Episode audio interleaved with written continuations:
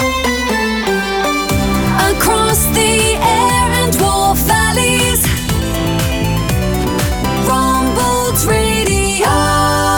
This is Rombalds Radio, and I've come to the Skipton Auction Mart, where in four months' time there's going to be a massive celebration, as usual, of uh, wool and all things yarn at Yarndale. Carol is here with me. She's one of the organisers of Yarndale. For people who've not heard of Yarndale, tell us about its history and what it is, first of all. Well, Yarndale um, started in uh, 2012, a little seed of an idea um, that we might create a, a yarn festival uh, and wanted to do it in our hometown of Skipton uh, to support the local community.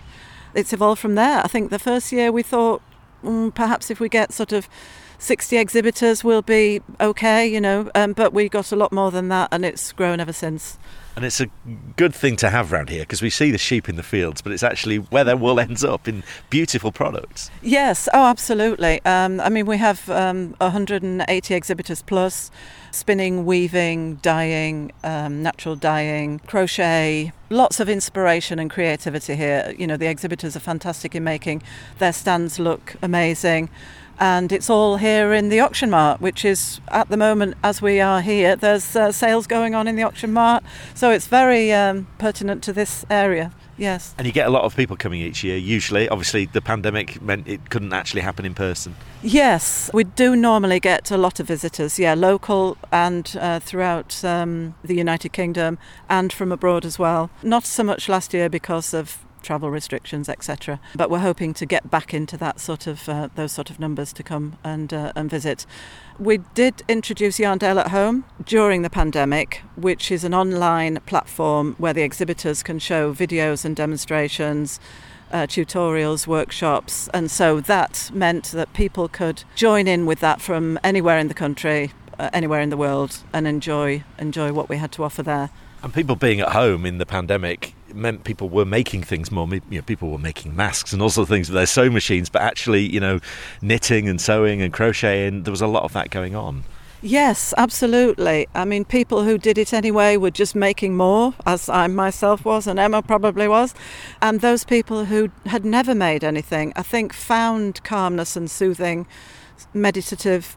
The, the whole process of making is soothing and meditative, and joy at the end when you see your finished result. And a lot of the time, the joy is in the making and the and the process of the making. So people, you know, learnt to crochet, knit, a lot of sewing going on. And we've also got a YouTube um, channel now where Emma has um, created make alongs. So we've got the Talking Socks videos where Emma shows you the stages because some people can find making socks quite daunting, but actually, if you break it down into processes, so you just you don't look at the whole sock. You just sort of start with the top, think right, I'll do that, and then you go on to the next video, and it's very, very doable. I can assure you. If you break it down and don't think of the whole thing.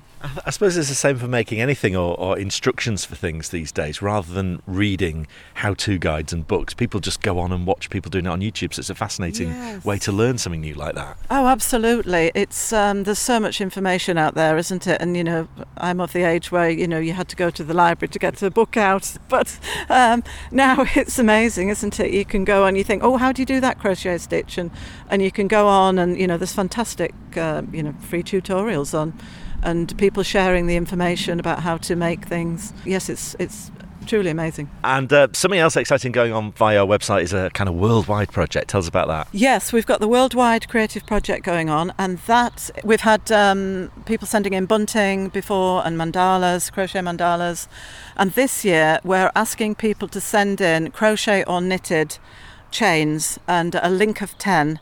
Which also ties in with our 10th birthday this year.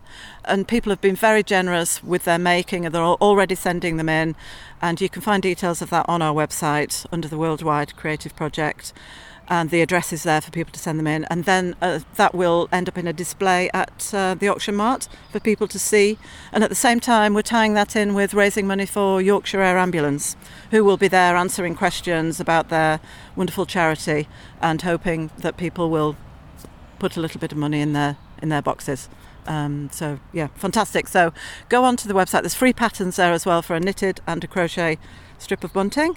Uh, and also, we sell the, the little kits for learn to knit and learn to crochet on our website as well. So, have a look at the free pattern, and we'd be most grateful if you could make a little chain and send them in. And you've been using the technology as well to kind of create a, a community of people around making things. Yes, yes, we have. Uh, we have created the Yarndale Craft Club. You can join that on a Facebook page, and then every month, uh, the last Wednesday of every month, 7 till 9 for just one hour, uh, you can join in on a Zoom session.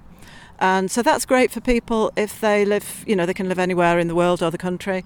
And um, if you haven't got a local yarn group that you can share ideas with and inspiration and learn from, it's a nice little platform to come along and chat about what you're making or what you might be making or get inspiration from other people, ask a few questions, and we'll try and help. And obviously, the sheep in the fields are a fairly dull colour, but we like to think that we bring things to life with their produce. So, uh, tell us about the, the way you're using colour within Yarndale. Well, something that uh, has happened over the last few years um, is our exciting um, sock yarn. So we're collaborating with West Yorkshire Spinners and we have produced our own four different colourways of stripy sock yarn. So we started with Hope and then we went on to Barbara, Nigel, and now we've got Maud. Those are the, the names we've we've because we sort of base the colours on on a sheep that we make every year. Uh, for for Yarndale, we make a different woolly sheep, a creative woolly sheep with either knitting, hooking, or or crochet. Um, so that's a very exciting, and that ties in with our talking socks on on YouTube. I mean, I'm an avid knitter of socks, and our, our colourways are, are lovely, even though I say so myself. Are these socks that you're knitting, are they just to kind of keep you warm at night, or are they something you wear all day, every day? You wear them I just buy my socks in the shop normally. Do you? Well, I used to, but once you, I mean, I used to look at friends who were knitting socks and used to think I could never, I could never make socks. But actually, as I said before, if you just break it down into stages, you can definitely make socks. And uh, once you've made some homemade knitted socks, you won't wear any others. There's the challenge. Um, so the event itself, we're a few months away from it. Uh, for people who are going to come along uh, on the weekend of the 24th, 25th, um, they can buy ready-made items, things that people have made, but they can also buy items to do their own um, sewing and knitting things at home. Yeah. Yes, there will be products to buy, um, and you, you, there's lots of uh, materials: uh, yarn, uh, hand-dyed yarn, natural natural yarns, um, crochet hooks, materials you know for making. Lots of displays of made-up samples that it will inspire you to make. Just the yarn itself inspires you to make the colours. You know, you can feel it. You know, it's not just not the same as buying online. I very rarely buy yarn online. Actually, I'd like I like to see it in the flesh, and I get inspired by the colour and the texture and the feel of it.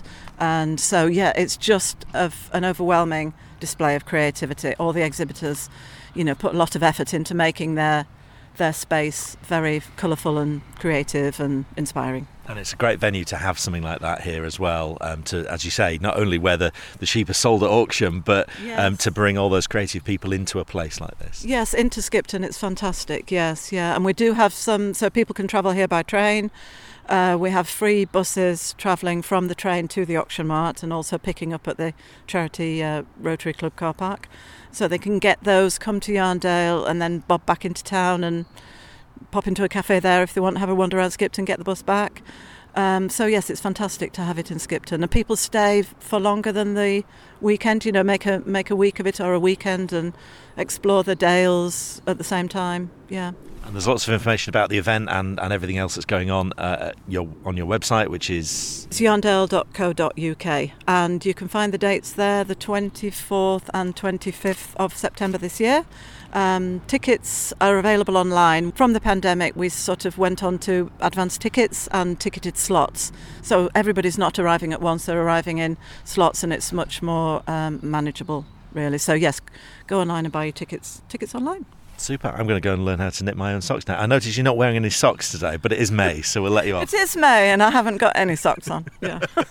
Thanks, Karen. Nice to speak to you. Thank you very much. Thank you. Rombalds Radio.